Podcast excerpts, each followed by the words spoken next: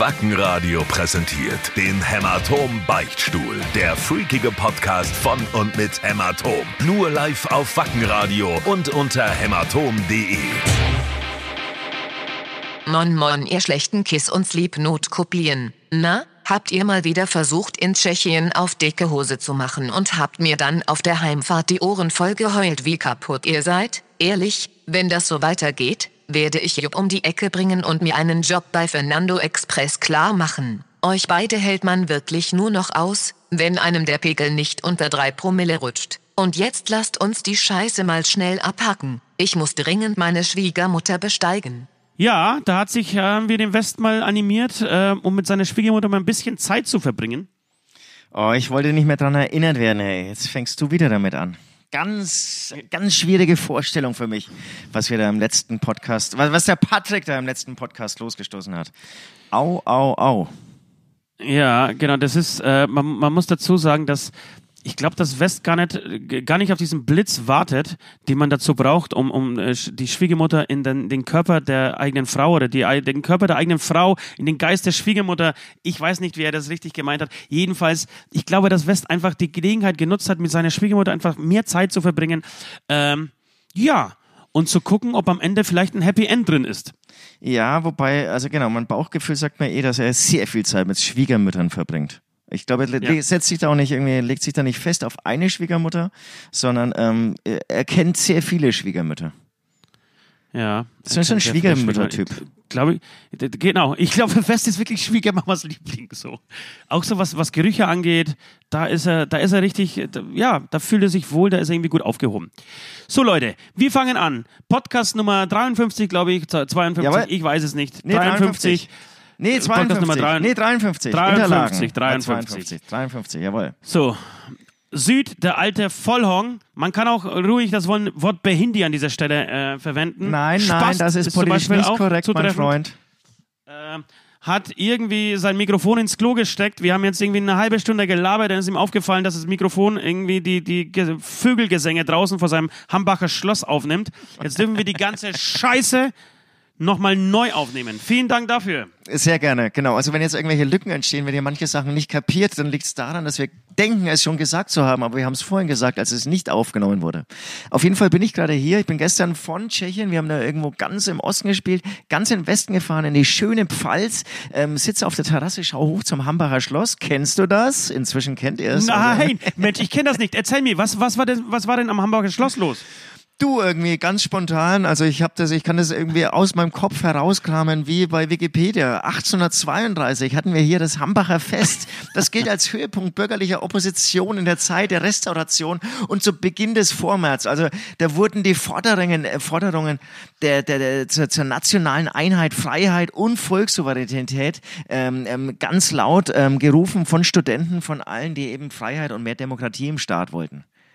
Waren das die Kiffer? Haben die Leute damals schon gekifft? Ob die schon gekifft haben? Glaube ich nicht. Ja. Glaube ich nicht. Soll ich mal... Doch, ich glaube schon. Ich glaube, die Leute haben schon Cannabis in Deutschland, wann das so ein bisschen Einzug genommen hat. Also es wurde sicher sehr viel Wein getrunken. Ich muss mal kurz eine Story erzählen. Wenn ich mir die Weinberge anschaue. Habe ich den Weinberg erwähnt? Ja, oder? Hier ist alles voll Weinberge. Alle Hörer aus der Pfalz, die wissen es natürlich. Das ist hier die Weinhochburg. Vor allem der Weißwein. Der Pfälzer Weißwein finde ich großartig. Ein Riesling, Pfälzer Riesling. Aber nicht die Spätleser, ne? Ist ganz klar. Nicht die Spätleser, bitte. Nee. Nicht also und im Herbst ist ja hier Halligalli, ne? Da ist dann Weinernte. Und dann gibt's diesen jungen Wein mit Zwiebelkuchen. Und ich glaube, da bist du dann nur noch am Rumkoffern. Sehr geil. Ne? Und übrigens auch lustig, aus Franken kommen, da hast du ja immer da trinkst halt ein Bier, schön auf der Kirchweih. Und ich weiß nicht, wie hier Kirchweih heißt, im Pfälzer Kirmes oder so, keine Ahnung. Auf jeden Fall. Dort gibt's einfach Weinfeste. Nee, oder auch die auf der Kirchweih, die trinken Wein, aber aus Schoppengläser. Und ein Pfälzer Schoppen sind 0,5. Also das wird wirklich Wein aus 0,5er Gläsern. Große Gläser, da gibt's auch keinen dünnen Hals oder so, sondern geht's eher um Masse, um Menge. Richtig geil. Also das, was die Bierkultur in Franken hat, ist hier 1:1 mit der Weinkultur. Gleiche Mengen, nur eben Wein. Und ihr wisst, Wein hat mehr als doppelt so viel Prozent. Also eigentlich sind die Pfälzer die härteren. Das sind, und mein Daddy ist ja hier groß geworden und der hat auch immer gesagt, die Weinfeste, die sind weniger aggressiv als die Bierfeste. Das war so seine Feststellung. Er hat auf beiden, oder er trinkt auf beiden Regionen. Er hat sich auf beiden Festen geprügelt. Und ich muss sagen, die Weinsäufer, die schlagen weniger her dazu. Genau, also da hat er immer gewonnen. Die Koordination auch nicht mehr so richtig. Da hat er mal gewonnen und dann Franken, das war irgendwie... Da hat er immer auf die Schnauze gekriegt, nach 3-4, ach geil, ja. Das ist eine gute Theorie. Du, apropos, ich muss jetzt meine Story erzählen, die habe ich vorhin nicht erzählt. Wir haben in Tschechien gespielt, ein sehr schönes Festival, sehr schöner Gig, und wir haben danach sehr viele Bilder gemacht mit Menschen, die einfach dort waren, und vor allem auch in der Backstage wollte plötzlich irgendwie jeder ein Foto mit uns haben danach. Das kommt tatsächlich oft vor, dass wir vorher belächelt werden, fast schon angespuckt werden, und danach möchten Menschen Bilder mit uns machen, weil die Masken dann doch irgendwie so... Also es geht nicht um uns und unsere Musik, es geht einfach nur um die Masken, die schauen irgendwie so, sehen so beeindruckend aus. Jedenfalls kam dieser Typ daher, sagt, ey, Fotko, can we take a picture together? So, Fotko, und ganz kurz muss ich jetzt erklären, Fotko heißt Foto. Ach, wirklich? Danke, Süd. Das hätte niemand wirklich gedacht, total wichtig, dass Foto also heißt. Ich bin so ein Simultan-Dolmetscher, und da muss ich jetzt... So ein Erklärbär. Foto auf Tschechisch. So ein Erklärbär. Jedenfalls, und als Dankeschön, dass wir das Foto mit ihm gemacht haben, drückte mir einen Beutel Gras in die Hand. Alter, und dieses Gras, also einfach so, ja? Und ich muss sagen, in meinen großen Kiffer, ihr wisst es ja alle, meine großen Kifferzeiten sind ja schon längst vorbei, und ich habe schon lange auch kein Gras mehr gekauft und so. Aber das Gras hat so gut, ich liebe den Geruch von Gras, ja? Von richtig guten Home Grass oder normalen Grass, wie auch immer, das riecht, finde ich, fantastisch. Ähnlich wie frisch gemahlene Kaffeebohnen. Den Geruch liebe ich übrigens auch. Jedenfalls hat es so gestunken, also positiv gestunken, dass du nicht in die Backstage gehen konntest, weil dieser Grasgeruch über allem schwebte. So.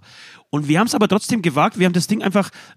Also wir haben dann so einen Lebkuchen, das haben wir bei Instagram auch fotografiert, so ein Lebkuchenhaus geschenkt bekommen vom Veranstalter. Und da haben wir einfach das Gras reingeschmissen und sind einfach damit nach Hause gefahren, über die Grenze. Und unsere Ausrede wäre gewesen, wenn uns die Polizei angehalten hätte: Oh, sorry, wir können nichts dafür. Was, da ist Gras in diesem Häuschen versteckt? Wir können nichts dafür, denn das war ein Geschenk des Veranstalters. Glaubst du, wir wären durchgekommen mit dieser Ausrede? Wir wären durchgekommen. Und es ist ja auch so, in Deutschland darfst du kein Gras besitzen, du darfst es aber konsumieren. Und ich glaube, geschenktes Gras ist auch legal. Also, wirklich? Weil du kannst ja... Also, geschenkten Gras schaut mal nicht ins Maul... Kann man das so sagen? Nee, da halten wir jetzt fest. Was reimt sich? Schaut man nicht ins Glas.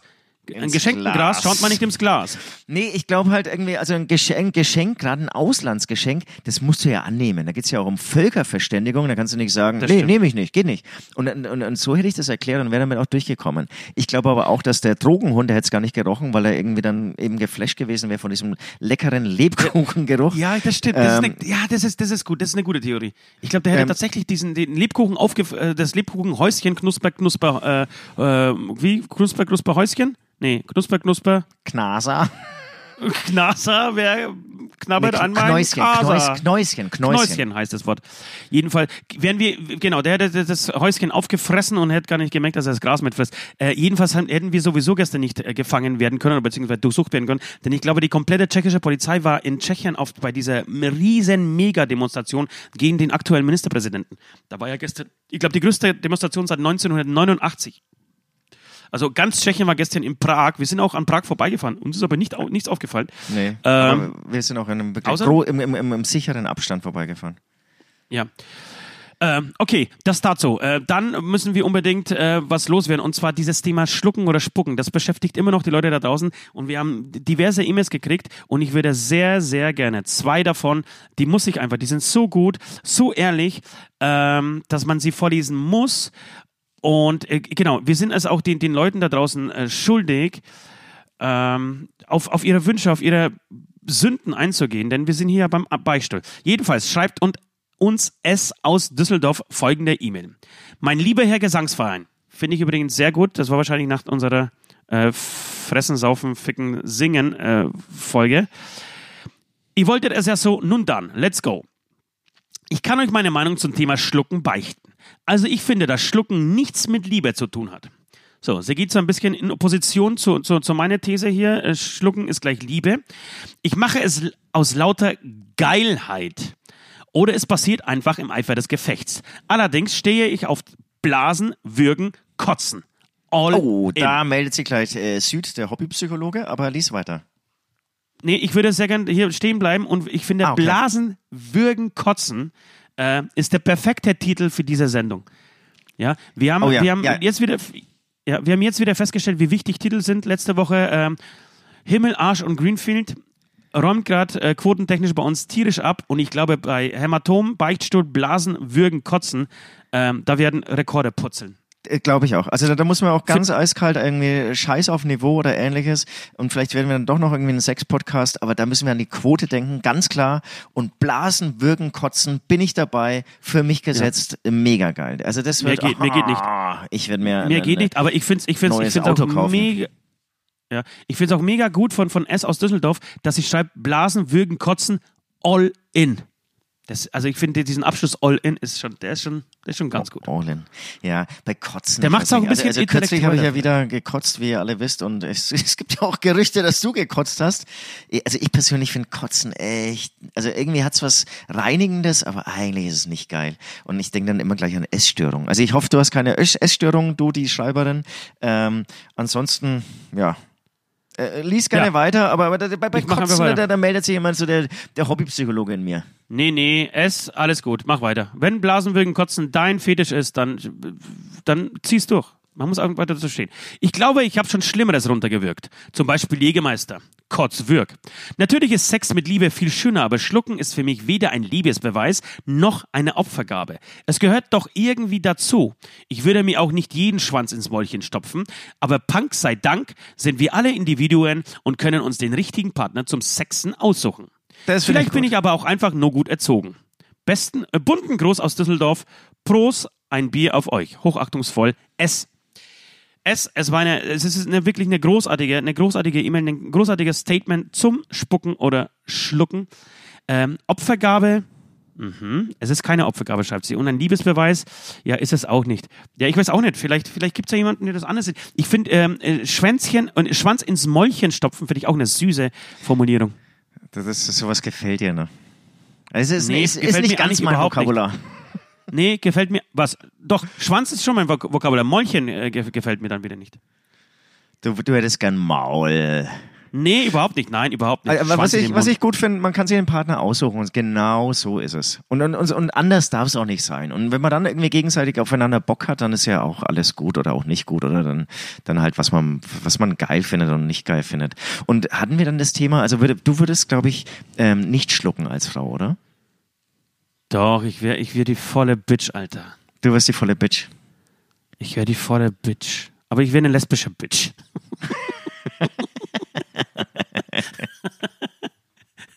Das ist natürlich ganz klar. Ich wär eine lesbische Bitch. Okay, also so ein Schwanz, wie du so gern magst, ja, das ist eigentlich nicht so dein Ding. Nein, ich glaube, ich stelle die Frage jetzt auch so, als wäre es mein Ding. Alles klar. Gibt es noch was vorzulesen? Hast du noch einen da? Ja, es gibt noch die D aus Hintertupfing. Die schreibt, hat uns auch eine schöne Mail geschrieben und die würde ich auch gerne vorlesen.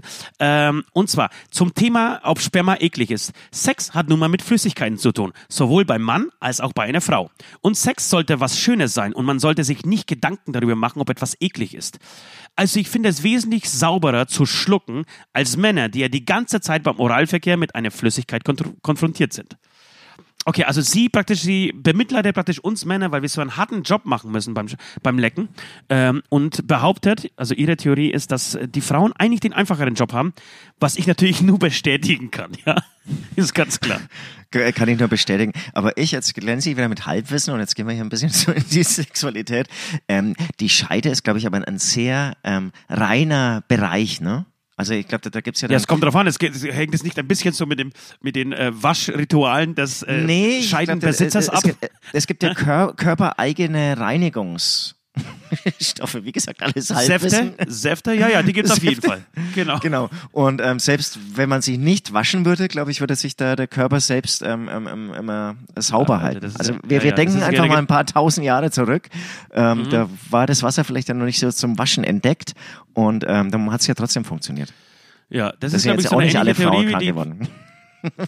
eine ähnliche Theorie wie deine damals mit dem Kerosin.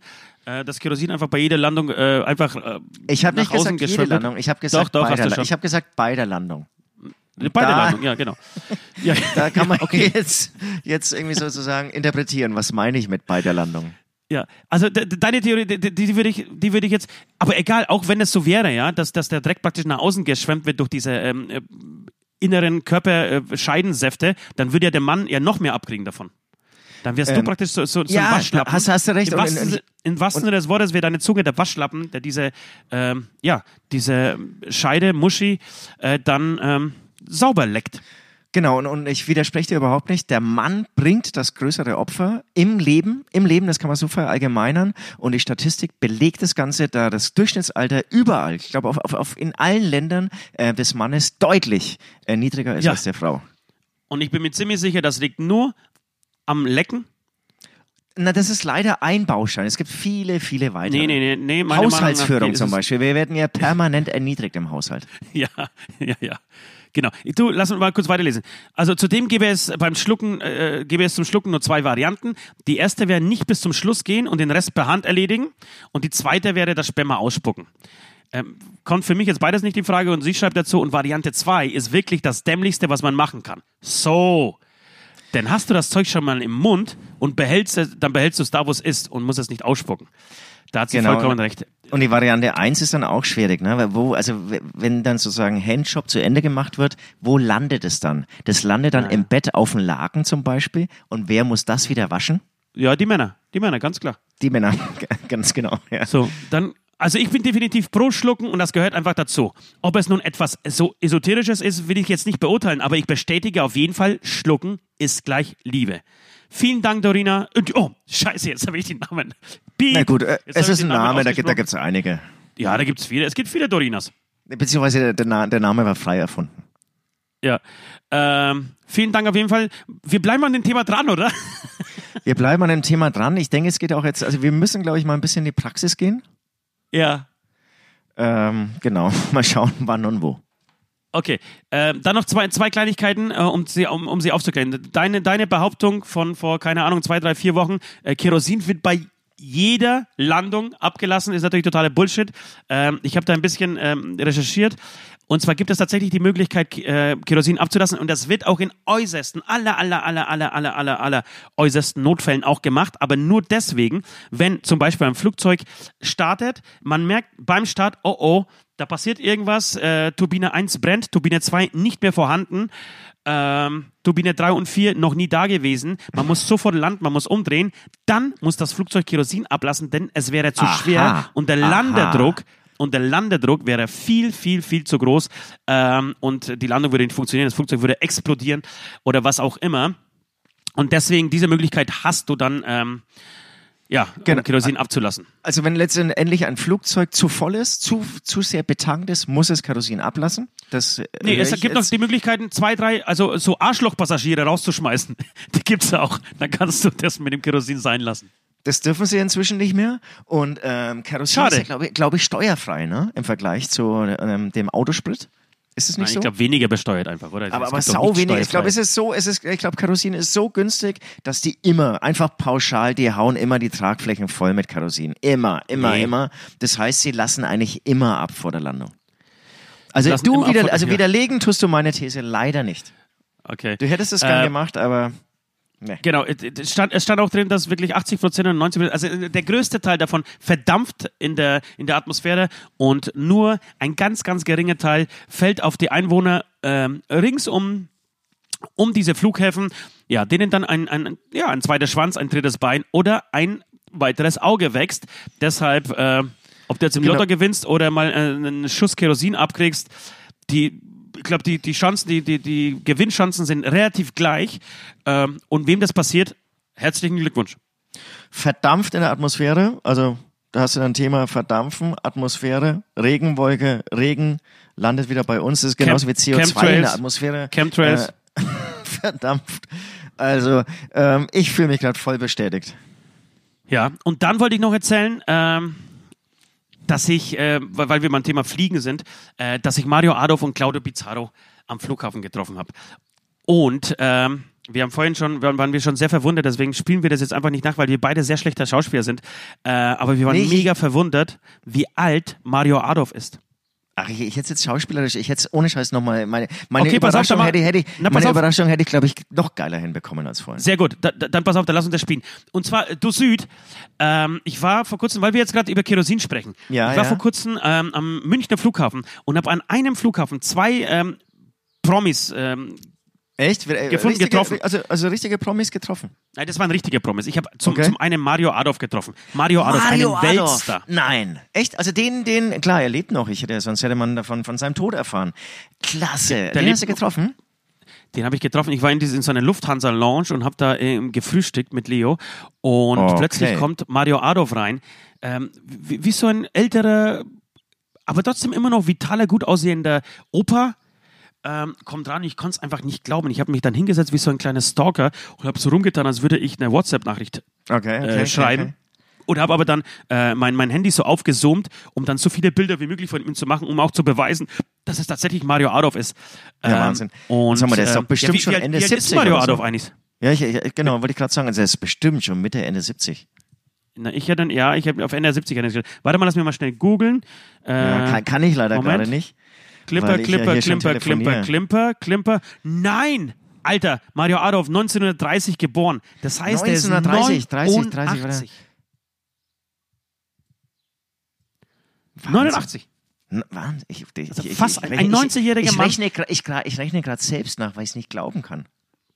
Das heißt, ein 90-jähriger Mann, der immer noch alleine im Flugzeug fliegt, der hat sich dann irgendwie so ein Croissant geholt, wahrscheinlich einen Kaffee, wahrscheinlich trinkt man mit 89 auch keinen Kaffee mehr. Doch, da trinkst du voll. Ja. Ich habe ein Interview von einer 107-Jährigen gelesen und die hat jeden Morgen eine Tasse Kaffee und ein Marmeladenbrot und das macht sie ja irgendwie seit 100 Jahren. Nein. Doch. Marmeladenbrot, also wo sich jeder Ernährungswissenschaftler denkt, oh nein, kein Marmeladenbrot, da wirst du nicht alt. Ja. Krass. Und aber jedenfalls, der wirkte noch rüstig, wirkte noch vital. Ja, rustikal, glaube ich, heißt das, oder? Rustik? Rustikal? Wirkte er nicht. Rustikal ist der Bauernschrank hier vor mir.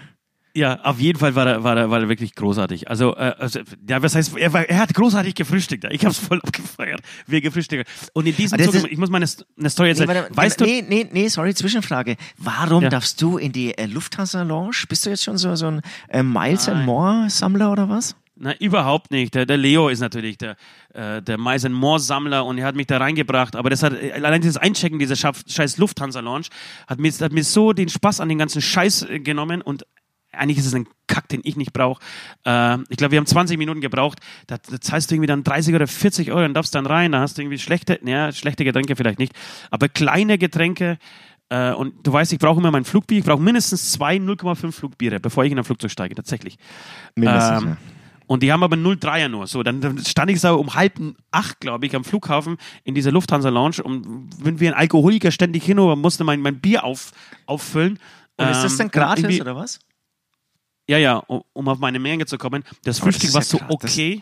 Das ist aber krass. Also jetzt hast du einmal Eintritt und dann hast du hier so Flatrate-Saufen. Ja, und Flatrate-Essen halt auch, ne? Aber wirklich nichts Besonderes. Ich würde es mit einem, essenstechnisch würde ich es mit einem ETAP-Hotel vergleichen. So. Boah, na da ist aber 30 Euro dann echt gar nicht so wenig, ne? Naja, aber das ist nur, wenn du die Miles and More-Scheiße hast, dann kommst du natürlich umsonst rein, ne? Ach so. Ja, der bloß nicht, was ich irgendwie mal sage. Ja. Jetzt pass auf, jetzt werde ich ganz kurz eine Story zu Mario Adorf erzählen. Weißt du, dass Mario Adorf für den Film Der Pate vorgesehen war? Als Michael Corleone, also als Al Pacino, die Rolle, die praktisch Al Pacino dann gekriegt hat. Ja, den Michael Corleone. Wie fett wäre eigentlich Mario Adorfs Karriere verlaufen, hätte er diese Rolle angenommen? Aber pass mal auf, das ist halt irgendwie so alles, was wäre wenn, ne? Vielleicht wäre der Film dann auch gar nicht berühmt geworden. Ja, das kann sein. Jedenfalls hat Francis Ford Coppola Mario Adorf die Rolle des Michael Corleone angeboten, ja? Den dann, wie gesagt, später Al Pacino gespielt hat. Mario Adorf hat aber gesagt, nein, er will diese Rolle nicht. Er will viel lieber den Sonny spielen. Sonny, weißt du? Hast du drauf? Der Sohn. Sonny ist der... Bitte? Der Sohn hattest du im Vorgespräch erwähnt. Ich hätte es natürlich nicht gewusst. Sonny ist praktisch der Sohn von Marlon Brando und eigentlich der Nachfolger von Marlon Brando und wird dann praktisch so eingeführt. Und wer den Film Der Pate kennt, weiß, dass Al Pacino eigentlich ursprünglich gar nichts mit diesem ganzen Geschäft zu tun haben wollte, wird aber zum Schluss irgendwie der Teufel, wird irgendwie der Schlimmste von allen. Und Sonny wird dann heimtückisch bei einem Überfall erschossen. Und genau, diese Rolle wollte ihm Mario Adorf spielen, da hat er sich viel mehr gesehen als in der Rolle des Michael Corleone. Und ja, ich würde sagen, scheiß Entscheidung, Alter. Scheiß Entscheidung, aber wie gesagt, was wäre, wenn? Ich hatte mal bei einem Schlagzeuger Unterricht, der ohne Scheiß bei Police einsteigen sollte, anstatt von Stuart Copeland. The Police. Ja. Vielleicht sind solche Sachen auch nur Gerüchte. Ich habe mit ihm persönlich nie drüber gesprochen, aber mit allen anderen Drummer außenrum. Und er war wirklich schon saugut.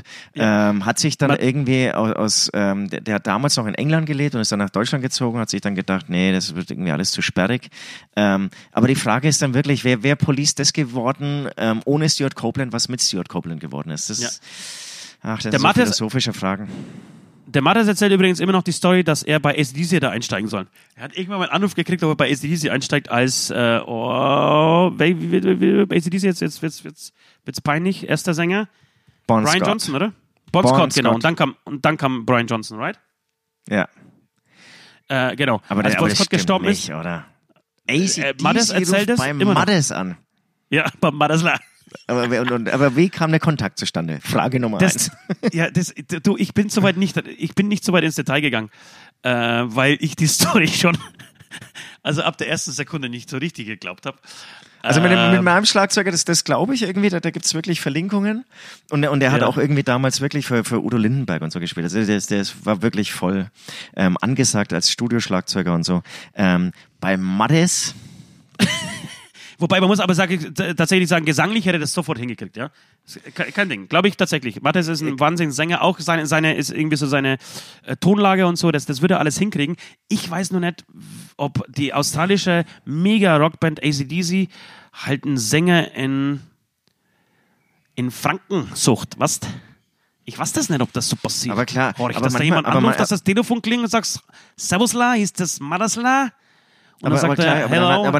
Dann hast du ja irgendwie Scorpions, ne, der eigentlich ja auch echt mit einem schlechten Englisch singt, aber das hat dann wieder so einen Charme, dass man es dann nimmt. Und bei AC/DC, da presst du ja eher, als dass du singst. Und stimmlich gebe ich dir recht, würde das vielleicht sogar hinhauen. Auch, ja, damals auch eine geile Sau, ne?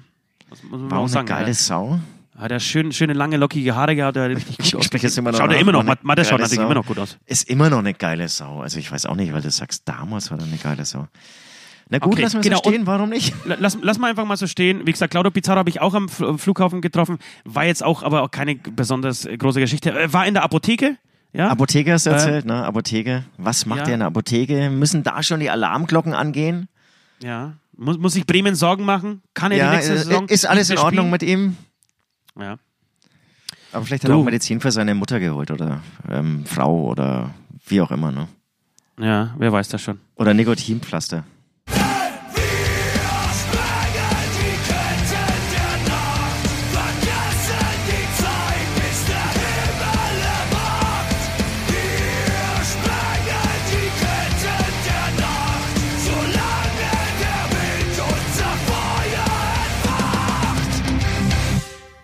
Badehose oder Schwimmshort? Oh. Schwimmshorts. Schwimmshorts, ja. Ich war im Urlaub in Kroatien, das sind zwei ältere, das müssen Deutsche gewesen sein, leicht verbrannter Rücken, also natürlich dieses Tennisshirt schon in den Körper gebrannt und leicht verbrannter roter Rücken und die hatten so eine ganz enge Badehose an und das ist, also ich muss sagen, wer heutzutage noch Badehosen trägt, wird wieder kommen. Wird wieder kommen mit dem Oberlippenbart zusammen. Das sage ich schon seit 10 Jahren. Nein. Und jetzt pass mal auf, aber weil du Kroatien erwähnst, muss ich auch erwähnen, wir waren dann auch mal an so einem Strand, das war fast so ein bisschen, also genau, nochmal zur Erklärung, Ost, unser Tonmann, der Jari und ich, wir waren alle in Kroatien, Nähe von Split, sind dann, ist ja wurscht, irgendwie nach Interlaken geflogen und so. Auf jeden Fall waren wir, ich bin ja wieder zurückgeflogen nach Interlaken, war sozusagen nur 24 Stunden weg und genau an dem Tag sind wir noch an den Strand gefahren und es war fast so ein bisschen ein Highlight. Es war so ein kein Naturstrand, sondern eigentlich ein bisschen so eine Betonplatte in einem kleinen Dorf. Und ab 16 Uhr kamen so, also ich habe eigentlich kaum, ich glaube, wir waren die einzigen Touristen da, kamen die ganzen Einheimischen aus dem Dorf an den Strand und die hatten wirklich, würde ich sagen, 90% diese Badehosen. Und ich hatte mich ähnlich wie bei unserem Konzert ins Jahr 1980 zurückversetzt gefühlt. Und das war schon wieder geil. Das war irgendwie, da ist die Sonne untergegangen. Also Strandabende sind ja eh immer geil. Aber das hat sich wirklich angefühlt wie 1980. Und die Kinder, die hatten auch alle überhaupt keinen aufblasbaren Schnickschnack, irgendwelche Einhörner oder so, sondern es war einfach irgendwie Badehose und irgendwie vom Steg da ins Wasser gesprungen. Da habe ich dann auch irgendwie so diese kurze Badehose wieder entdeckt. Also deswegen sage ich, irgendwann wird es auch wieder kommen, weil die Shorts, das ist dann irgendwann gesättigt und dann muss man wieder sowas kommen. Ein bisschen ich modifiziert, aber das ist, irgendwie ist es auch wieder cool. Nee, ich habe so ein Zwischending. Wir waren ja leider nicht zusammen. Doch, wir waren ja zusammen in Baden, in meinem Swimmingpool in Kroatien. In deinem Pool? Hast du einen schicken, großen Pool gehabt, muss man sagen. Ich kann mich leider gerade überhaupt nicht an deine Badehose erinnern. Siehst du? Ist dir nicht negativ aufgefallen. Ich habe nämlich so einen Zwischenteil zwischen Badehose und Schwimmshort, weil die richtig langen Schwimmshort, die finde ich auch mittlerweile total beschissen. Man kann sich auch nicht richtig bewegen darin. Jedenfalls, ja, das ist irgendwie so mein Ding gerade. Weißt du, Kompromisse eingehen, auch bei der Badehose. Mit beiden Seiten sprechen. Nicht immer bloß irgendwie auf die Rechten drauf dreschen, sondern nein, mit beiden Seiten sprechen, versuchen, irgendwie eine Mittellösung zu finden und schon, zack, kommt eine Badeshort raus dabei. Verstehst du? Ja. Amen. Ja. Amen. Frage zum aktuellen Zeitgeschehen. Donald Trump stoppt Angriff auf Iran. Kein Alkohol auf Nazi-Festival. Hummels geht zurück zum BVB. Da muss man erstmal muss man ganz kurz sagen, trotz Sommerloch, ja, war das eine richtig heiße Woche hier, was irgendwie das Weltgeschehen und das auch das innenpolitische Geschehen angeht, war das eine heiße Woche. Genau, und es geht ja weiter, ne? Also es geht ja einmal hier sozusagen, den Scheuer wollen sie jetzt zerlegen, wegen dieser ganzen Mautsache, was ich echt super finde, weil den Scheuer ich nicht so sympathisch finde. Ist der Scheuer bescheuert? Genau, egal. Und lustigerweise habe ich auch diese dritte Meldung vom Tagesgeschehen mit Hummels habe ich sogar auch mitbekommen. Siehst du mal. Ja, wollen wir dann damit anfangen? Hummels geht zurück zum BVB. Ich finde es tatsächlich, ich bin ja eigentlich Clubfan, dann als zweite Stelle direkt, dann nicht direkt, vielleicht mit einem kleinen Abstand, aber schon ziemlich nah dran kommt der BVB. Und deswegen würde ich sagen, dir als Bayern-Fan würde ich sagen, ihr habt einen verfickten Fehler gemacht. Ja, alle hacken jetzt irgendwie auf Hummels ein, seit der Weltmeisterschaft. Und da sind wir jetzt auch wieder bei Fußballspielern, die älter sind. Der Hummels ist nicht so schlecht, wie jetzt gerade sein Ruf, wie er gerade gemacht wird. Der Hummels ist schon immer noch ein sehr, sehr guter Fußballspieler, ein sehr, sehr guter Verteidiger. Ja, auf jeden Fall. Für Dortmund tatsächlich ein Coup, würde ich sogar sagen.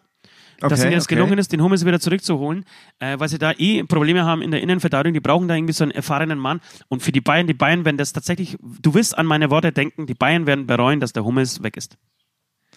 Weiß ich nicht, aber was ich gut finde bei Bayern ist einfach so eine Neuorientierung und Umstrukturierung und ich glaube, das ist genau, ich habe ja keine Ahnung von Fußball, aber ich glaube, das ist genau das, was gerade stattfindet, und das finde ich auch gut und ich habe auch irgendwie auch Lust auf neue Gesichter.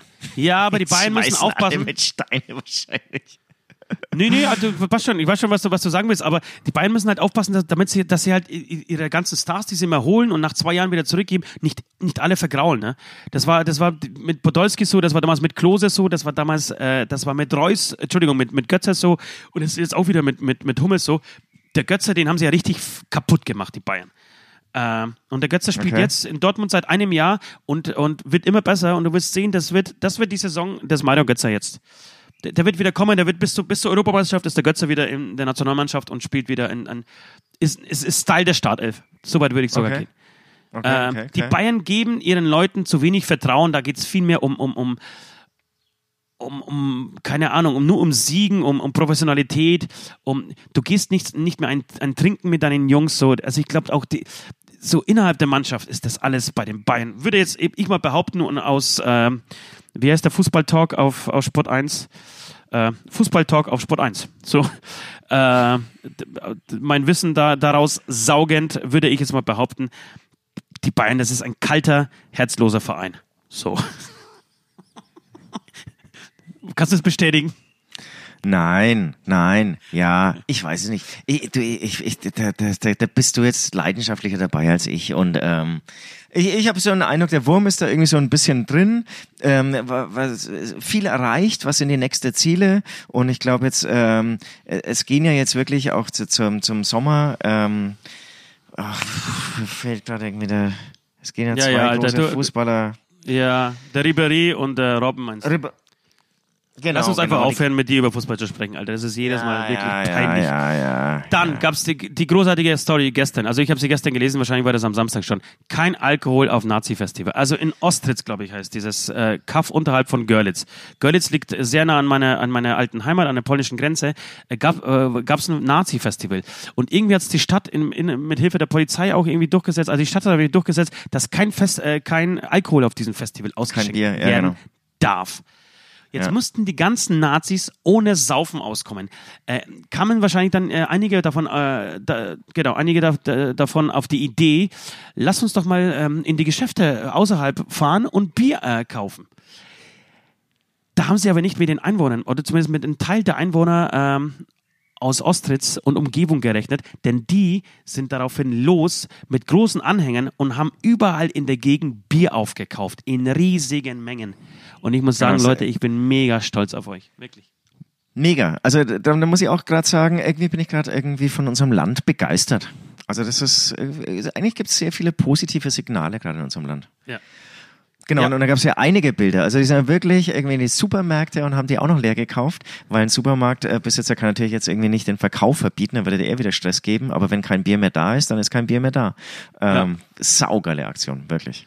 Mega geile Aktion und wirklich ein Hoch auf euch und hätte richtig Bock, da irgendwo in der Gegend ein Konzert zu spielen. Solltet ihr irgendwie aus der Gegend kommen und irgendwie ein geiles Anti-Nazi-Konzert veranstalten wollen, mit Alkohol.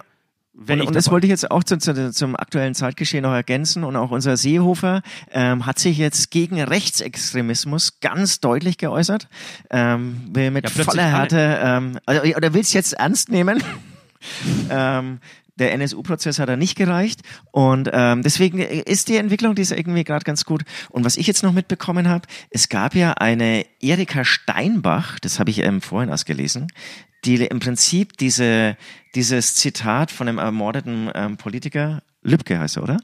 Lübcke, ja. Walter Lübcke. Lübcke, genau. Nochmal aufgegriffen hat, das hat er ja irgendwie vor 2 Jahren erst gesagt gehabt.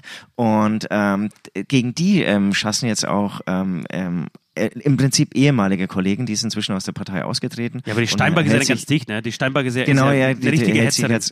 Genau, und die hält sich jetzt irgendwie auf AfD-Veranstaltungen auf. Und aber ehemalige Kollegen werfen ja oder Parteigenossen werfen ja wirklich jetzt irgendwie Mord vor, dass sie wirklich die Verantwortung für diesen Mord trägt und so. Wirklich, dass die Steinbach dann schuld ist?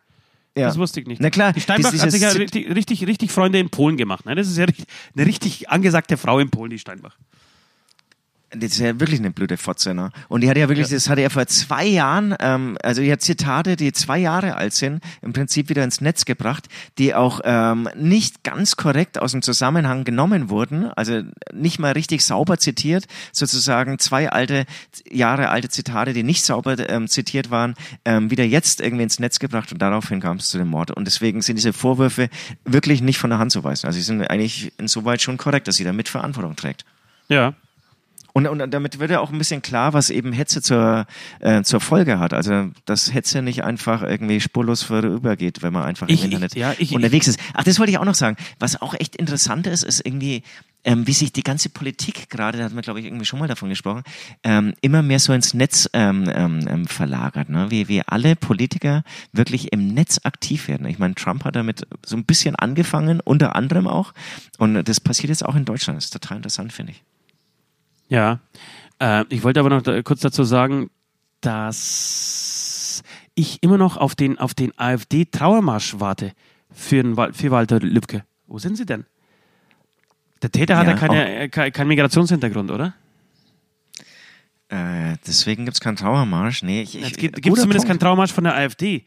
Meinst du, so schnell wie sie in Chemnitz alle am Start waren, hier Höcke und Konsorten und in der ersten Reihe mitmarschiert sind, um einfach ihre Trauer zur Schau zu tragen, beziehungsweise zu bekunden. Wo sind Sie denn beim Herrn Lübcke auf einmal? Wo sind Sie denn, wenn Ihnen das alles immer so wichtig ist? You are right, man, you are right. Söhne. Ja, und dann zu, apropos blöde Hohensöhne. Donald Trump stoppt Angriff auf Iran. Ich muss sehr oft an den Satz denken, wenn ich Donald Trump sehe oder höre, als du diese Biografie, beziehungsweise, ja, man kann sagen, Biografie über ihn gelesen hast und du immer behauptest, dass er angeblich wirklich sehr gegen Krieg ist. Also so ein blödes Arschloch, wie er ist, so konsequent muss er auch anscheinend auch gegen Krieg sein. Er ist vor allem, hat ein Problem damit, wenn seine American Soldiers verletzt oder getötet werden.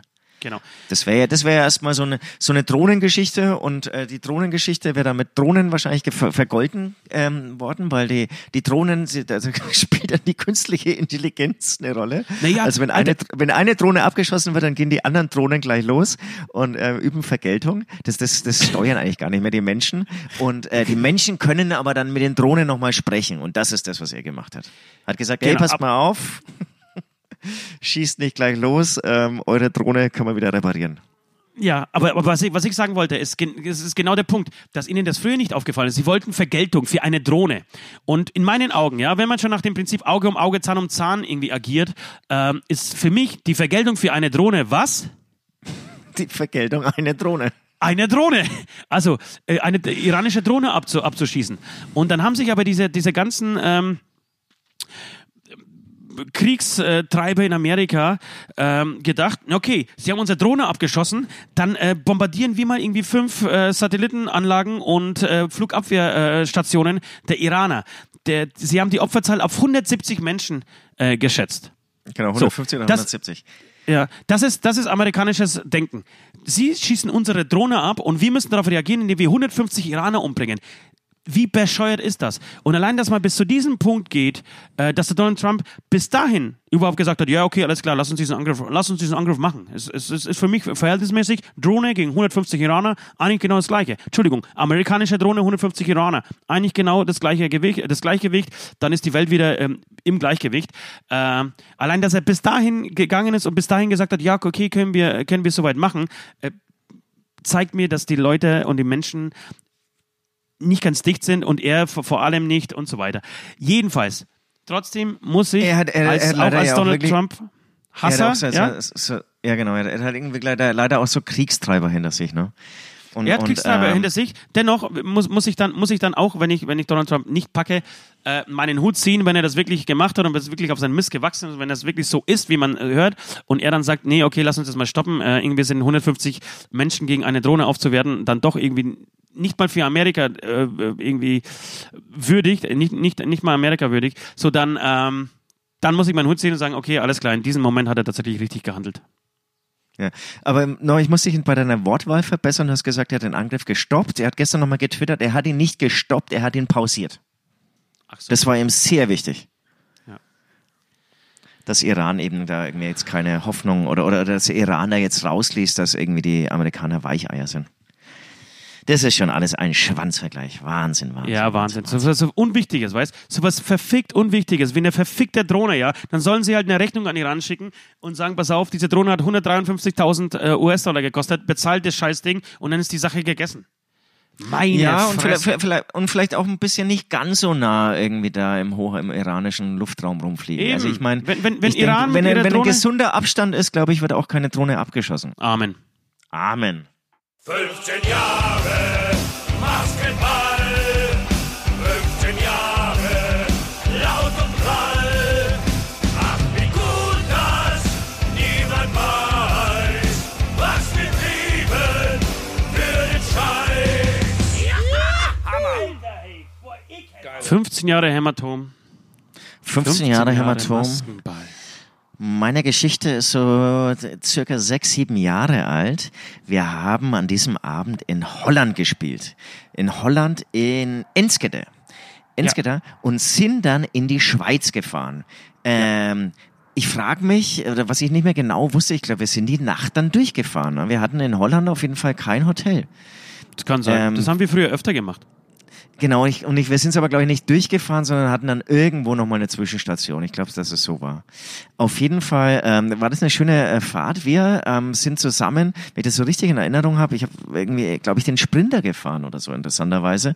Auf jeden Fall saßen wir irgendwie vorne und haben uns noch unterhalten. Es war so eine romantische Fahrnacht. Ich war kurz davor, glaube ich, du hattest deine rechte Hand am Steuerknüppel, meine linke Hand auf deine Hand zu legen. Nee, das nicht. Aber irgendwie haben wir uns gut unterhalten, war cool. Das hast du auch gemacht.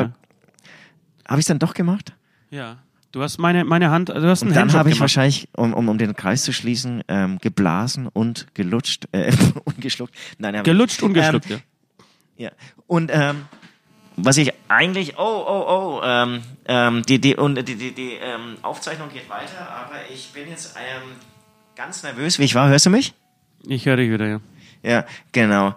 Nervös wie ich war, bin jetzt aufgestanden. Dabei habe ich vergessen, dass das Handy ja mit einem eher kurzen Kabel verbunden ist. Komm auf den Punkt, Alter. Komm auf den verfickten Punkt, Mann. Genau. Sind in die Schweiz gefahren, hatten eine schöne Show. Und was danach kam, und das erinnere ich mich immer wieder sehr, sehr gerne, war, ich kann jetzt nicht sagen die schönste Aftershow-Party, aber eine saugeile, richtig coole Aftershow-Party. Wir haben da im Club gespielt. Du meinst St. Gallen? War das die Show in St. Gallen? Ich weiß leider nicht, welcher Ort es war. Ja, aber ich glaube, es war St. Gallen. Da kam gerade Mein Land von Rammstein raus. Ja. Genau, es gab wir haben gespielt, alles wurde wieder in die Sprinter verladen und dann waren wir aber noch in einem großen Raum, in einem Club, in dem wir gespielt haben. Es gab einen DJ-Platz auf der Bühne, vielleicht gab es sogar danach noch Disco, wahrscheinlich mit Sicherheit, und irgendwann sind aber alle Gäste gegangen und dann waren nur noch die Local Crew da und irgendwie halt die Mädels, die das Catering machen und so, und wir mit unserer Crew, und haben dann in diesem 500er Saal irgendwie auf einer richtig großen Tanzfläche getanzt und es war mega geil. Du hast dauernd irgendwie Mainland aufgelegt. Nein, und dabei war, immer den Bademeister gemimt, irgendwie immer so die Hand sozusagen über die Augen gesetzt, um zu anzudeuten, dass du hier in die Ferne schaust. Das haben wir dann auch irgendwie alle mitgemacht und der Jarek hat es auch noch alles gefilmt auf seinem Handy. Ich habe so peinlich getanzt wie selten und vorher und nachher in meinem Leben. Dieses Handy wurde leider verloren mit all diesen Filmen und Aufzeichnungen. Nein, um Gottes Willen. Das heißt, irgendjemand hat belastendes Beweismaterial von mir in der Hand, weil ich habe dann irgendwann, glaube ich, auch in Unterhose getanzt und habe dann auch ganz schlecht die Catering-Frauen angetanzt und so, wobei ich den weiblichen Part übernommen habe. Großartige Party, an die ich mich immer wieder zurückerinnere. Und ich frage mich, ob das Beweismaterial dazu irgendwann auftaucht. Also wenn es jemand hört, ich würde es natürlich für einen hohen Preis zurückkaufen, bevor es irgendwie im Internet landet. Tatsächlich war das damals waren das, glaube ich, die Anfänge, vielleicht sogar der erste Gig von DJ H. Das kann sein, Mensch, oh, das ist ja, dann wird es ja irgendwie ein historischer Moment. Ja. Das war nämlich echt gigantisch, wie du 100-mal hintereinander in Dauerschleife Mein Land eingelegt hast. Ja, das traut sich aber wirklich jeder DJ. Ja, und du denkst dir nach dem 5., 6., 7. Mal, denkst du dir, Alter, ist der beschissen, der ist ja DJ, aber mit steigendem Alkoholkonsum und dann kannst du ja irgendwann keine neuen Songs mehr aufnehmen. Also nach dem 15. Mal habe ich diesen Song abgefeiert und ich muss auch sagen, ich feiere ihn bis heute ab. Ja, ich auch. Du, ich habe übrigens, ich habe gerade steife Nippel. Ich weiß nicht, ob das an Geburtsstunde DJ H liegt, aber ich habe mir gerade über meine linke Brustwarze gestreichelt und die ist total steif gerade. Okay, guter Punkt. Ich lange auch mal unter mein T-Shirt. Vielleicht habe ich... Nein, ich weiß, was es war. Es war die Geschichte von dem Steuerknüppel, diese Steuerknüppel-Verwechslungsgeschichte auf dem Weg in die Schweiz. So, und ich möchte auch noch was erzählen hier, und zwar aus aktuellem Anlass. Vielleicht hat es der eine oder andere von euch mitgekriegt, vielleicht auch die Besuche des Hellfest-Festivals in Frankreich. In Frankreich gibt es das Hellfest, eines der größten Festivals überhaupt, Metal-Festivals in Europa, glaube ich, in Frankreich sowieso. Und da hätte dieses Jahr die Band Manowar spielen sollen. Doch leider ist Herrn Joey DeMaio, das ist der Macher, Besitzer, Sklaventreiber und Bandhitler von Manowar. Sag mal, was treibst denn du da hinten? Was rauscht denn wie verrückt? Was machst du? Meinst du mich? Ja, ich meine natürlich dich. Rauscht jetzt auch? Ja, jetzt rauscht die ganze Zeit. Und dieser Bandführer, dem ist eingefallen, angeblich, so ist zumindest natürlich nicht die offizielle Ausrede, aber wir haben so ein paar Quellen, die davon berichten. Ihm ist während der Show eingefallen, beziehungsweise während er auf diesem Festival ankam, wahrscheinlich hat er die Leute gesehen und hat sich gedacht, wow, fuck, ist das fett hier, so viele Leute und Manowar ist Headliner. Ich möchte doch ein bisschen mehr Geld haben, als ursprünglich ausgemacht. Und hat dann, während er auf dem Festival saß, sich einfach mehr Kohle gewünscht vom Veranstalter. Veranstalter, muss ich jetzt schon wieder einen Hut ziehen, hat gesagt, fick dich, Alter. Du kriegst einen Scheiß mehr Geld, wir haben halt eine Gage verhandelt, du bist jetzt hier und spielst entweder für dieses Geld oder kannst dich verpissen. Dann hat Joey DeMaio gesagt, nö, dann spiel ich nicht. Dann hat der Veranstalter gesagt, alles klar, dann verpiss dich. Wahnsinn. Wahnsinn. Also wirklich ein größenwahnsinniger Vollidiot, Joey DeMaio. Und ich möchte ganz kurz die Story erzählen. Wir haben, glaube ich, über das Öscherge Fest schon gesprochen, auf dem wir gespielt haben, 2005. Eigentlich das erste große Festival für uns. Überhaupt wahrscheinlich das erste Festival, das wir jemals gespielt haben mit dieser Band. Wir durften direkt nach Manowar spielen. Manowar hat auf dieser fetten, großen Bühne gespielt. Mit Orchester hieß es. Und danach waren wir im kleineren Saal dran. Das heißt, Manowar war unser Vorband. Und Manowar hat aber 3 Tage vorher einen riesen Aufstand gemacht. Ja. Die haben sich Sachen einfliegen lassen. Die wollten irgendwie plötzlich proben. Da musste irgendwie ein PA-Verleih aus der Gegend innerhalb von 2 Stunden über Nacht eine riesen Anlage reinzimmern in die Eventhalle in Geiselwind, damit Manowar irgendwie eine halbe Stunde proben können. Joey DeMaio hat sich auf diesem Festival aufgeführt, als wäre das sein Festival. Er hat sich sogar, das ist eine geile Story, irgendwann mal einen Hubschrauber bestellt. Und ist übers Gelände geflogen, hat die Leute gezählt, weil er nicht geglaubt hat, dem Veranstalter, dass in Anführungsstrichen so wenig Leute da waren. Ich glaube, das waren zwischen 15.000 und 20.000 Leute da. Und Joey DeMaio hat es aber nicht geglaubt und hat sich, wie gesagt, mit einem Hubschrauber übers Gelände fliegen lassen, um die Leute zu zählen. Also ein komplett schizophrener, total durchgedrehter Spast. Dann haben die auf dieser Bühne... wie gesagt, einen Riesenaufstand gemacht, haben ein tschechisches Orchester aus Prag irgendwie ankarren lassen mit 50 Mann-Bussen. Die haben dann Vollplayback gespielt.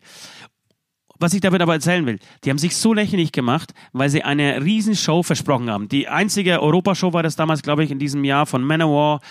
Sie haben sich auch eine mega Gage geben lassen. Also die ist 7-stellig gewesen. Haben angekündigt, dass sie den Rock'n'Roll neu erfinden werden an diesem Tag. Haben, wie gesagt, eine Woche lang geprobt, haben alle Bands irgendwie schikaniert, dass sie das und das nicht nutzen dürfen und das ist nur für Manowar reserviert. Und dann gehen die auf die Bühne. Bei der 2. oder 3. Nummer fällt der Bassamp von Joey DeMaio aus, geht kaputt. Die Crew muss da hinten, also es gab anscheinend keinen zweiten Bass, die Crew hat fieberhaft versucht, den Bass wieder zu reparieren. Es ging nicht. Es gab eine 20-minütige Unterbrechung. Das Licht fiel aus. Der Sound war beschissen. Jedenfalls war es so, dass die Leute scharenweise, wirklich, das habe ich noch nie auf dem Festival gesehen, scharenweise das Gelände verlassen haben und einfach gegangen sind. Joey DeMaio hat irgendwie so Reden geschwungen von 10 Minuten, wie geil der Heavy Metal ist und wir sind alle eine Familie und wir machen irgendwie alles zusammen und feiern uns gegenseitig ab. Und die Leute haben es so richtig affig und peinlich gefunden, dass sie scharenweise das Gelände verlassen haben. Tatsächlich war es dann so, dass Manowar 5-6 Jahre lang keinen Fuß mehr auf den Boden gekriegt hat in Deutschland. Die haben richtig verbrannte Erde hinterlassen. Nach dieser Show. Mittlerweile geht's, glaube ich, ist wieder so ein bisschen besser. Aber schön, dass Joey DeMaio in Frankreich wieder den gleichen Fehler macht. Finde ich gut. Ne, vor allem, also es gibt ja einige Storys von ihm und das Interessante ist, dass er nicht irgendwie schlauer wird oder dass auch sein Management ihn nicht irgendwie mal so. Nein, er hat kein Management. Er ist das Management. Ah, okay. Also er ist es wirklich. Ich meine, irgendwie macht's schon neugierig, nicht geschäftlich, aber irgendwie mal so privat ihn zu treffen, mit ihm zu tun zu haben, würde mich interessieren, was wirklich hinter diesem Typen steckt. Aber wie du es schon sagst, wahrscheinlich ist er echt schizophren. Nein, also normal ist es nicht mehr. Ja, größenwahnsinniger Vollidiot. Genau. Und man muss auch sagen, ich habe Freunde von mir, waren in Amerika auf Manowar. Manowar spielt in Amerika so 500 bis 600 Säle. Also ganz kleine Mini-Turnhallen, die dann irgendwie die dann oben abgehängt werden. Und wie gesagt, der Kollege, der von mir dort war, Der hat sich dann totgelacht, weil Joey DeMaio auch in Amerika dann irgendwie das Mikro in die Hand nimmt und sagt, und es war eine Halle, die musste komplett abgehängt werden oben, die ganzen Sitzplätze. Auch, ja. Genau, waren nicht besetzt und musste mit schwarzen Molton abgehängt werden, damit das nicht zu peinlich aussieht. Und Joey DeMaio hat dann irgendwie den Leuten 10 Minuten lang erklärt, wie geil Manowar ist, weil sie für ihre Familie, für ihre Fans den Sound in dieser Halle verbessern wollten und haben keine Kosten und Mühen gescheut, um diese Halle abzuhängen mit Vorhängen. Geil, Alter. Das ist wirklich kaputt. Ja, das ist wirklich ein kaputter Typ. Was ich mir dann auch denke, bei so einem Veranstalter vom Hellfest, ich meine, dann läuft alles gut, gute Zuschauerzahlen, alles geil und wahrscheinlich war das dann irgendwie noch der letzte Tag des Festivals oder so, ich habe jetzt keine Ahnung, aber du denkst dir irgendwie als Veranstalter sitzt dann in deinem Büro und bis auf ein paar Kleinigkeiten läuft alles gut und dann kommt irgendwann eine Meldung vom wahrscheinlich wichtigsten Headliner, der dann sagt, ich will mehr Geld, sonst spiele ich nicht. Ey. Also ich finde es auch geile Eier bewiesen, also er sagt, nee, dann fick dich halt, Alter. Ja. Aber da denkst du dir wahrscheinlich auch, Alter, jetzt ist doch alles so geil und so schön. Was willst denn du jetzt von mir? Und es gibt doch Verträge. Ja, ja. Aber klar, aber wahrscheinlich in seiner Naivität fliegt er dann wirklich, oder denkt sich dann wirklich, Mensch, da sind ja 30.000 Leute da, jeder muss doch 20 Euro für Manowar übrig haben und dann rechnet er irgendwie so seine Gage aus und hat überhaupt keine Vorstellung, was irgendwie an laufenden Kosten bei so einem Festival eigentlich produziert werden. Krass. Jetzt war aber die Melodie 15 Jahre Maskenball. Was hat das mit uns zu tun? Das hat damit was zu tun? Nein, das hat natürlich deswegen was mit uns zu tun, weil wir dieses Festival gespielt haben. Und ich kann eine verbinden. Aber das haben wir, glaube ich, schon irgendwie erzählt, unser Earthshaker. Naja, ist okay. Aber das mit Manowar, glaube ich, nicht. Wir haben von diesem Festival erzählt. Okay. Gut, lass ich durchgehen. Ich bin mir nicht ganz sicher. Ja, es war so, dass wir das irgendwie hautnah mitgekriegt haben. Wir waren ja auch irgendwie 2 Tage dann dort unterwegs, saßen da irgendwie fest auf diesem Festival und haben begeistert von links nach rechts geguckt, weil das irgendwie so die große neue Rock'n'Roll-Welt für uns war und haben irgendwie Manowar hautnah mitgekriegt. Deswegen ist es eine Geschichte, die, finde ich, sehr wohl in die Rubrik 15 Jahre Maskenball hineinpasst, lieber Süd. Naja, aber das sind ja unsere Highlights, 15, wobei auch Tiefpunkte. Ja, und, aber jetzt war sozusagen, unser Highlight. Aber jetzt machst du Platz für diese Scheißband. Ja, ich mach Platz für diese Scheißband. Und noch mehr wertvollen Platz. Sendezeit. Und noch mehr Platz. Sendezeit geht auch langsam zu Ende, mein Freund. Ich muss weiterziehen. Ich auch. Und um noch mehr Platz für diese Band zu machen, möchte ich auf unsere Playlist heute den Song Kings of Metal draufschmeißen. Okay. Ich habe auch... Ich habe auch spannende Sachen. Ich glaube, ich habe bis jetzt ganz wenig Hip-Hop beigesteuert für diese Playlist. Ja. Hast du den Song von Ecofresh Muss schon gehört? Nee. Finde ich ganz cool. Den würde ich draufhauen. Und falls du den scheiße findest, dann würde ich noch, da bin ich mir aber nicht ganz sicher, vielleicht habe ich das auch draufgehauen, eine wirklich gelungene Coverversion von Smells Like Teen Spirit von Shaka Ponk. Kennst du die? Okay, nee. Klingt aber spannend. Also, wenn du so überrascht bist, dann habe ich die wahrscheinlich auch noch nicht draufgehauen, ne? Nee, auf keinen Fall. Warum ich auf Smells Like Teen Spirit komme, das verraten wir dann das nächste Mal. Oh Gott, was für ein gequirlter Bullshit. Ich glaube, für diese Oralvergewaltigung wird meine Schwiegermutter jetzt richtig büßen müssen. Ach ja, noch was. Sollte Patrick jemals wieder meine Position einnehmen, werde ich eure Eier mit Hilfe einer Schraubzwinge ganz langsam zum Platzen bringen. Ich hoffe, ihr merkt euch das, ihr nach Koks stinkenden Analverkehr-Amateure. Autsch. Autsch. Liebe Schwiegermama von West, es tut uns leid. Ja, und lieber West tut uns auch leid. Da muss man auch ganz sagen, also ich finde, du solltest eher Patricks Eier quetschen, der hat sich da voll reingekrätscht. Ja, also der war so angetrunken. Er war so angetrunken und dann wurde er irgendwie mit jedem Shot wurde er noch selbstbewusster und also der hat mich dann irgendwie platt geredet und dann war es klar, okay, dann ersetzt er halt den West und also dich West und deswegen Entschuldigung an dieser Stelle. Also da musst du mal irgendwie an die Eier von Patrick bitte gehen. Ja. Okay, egal, wir wünschen euch eine schöne Woche.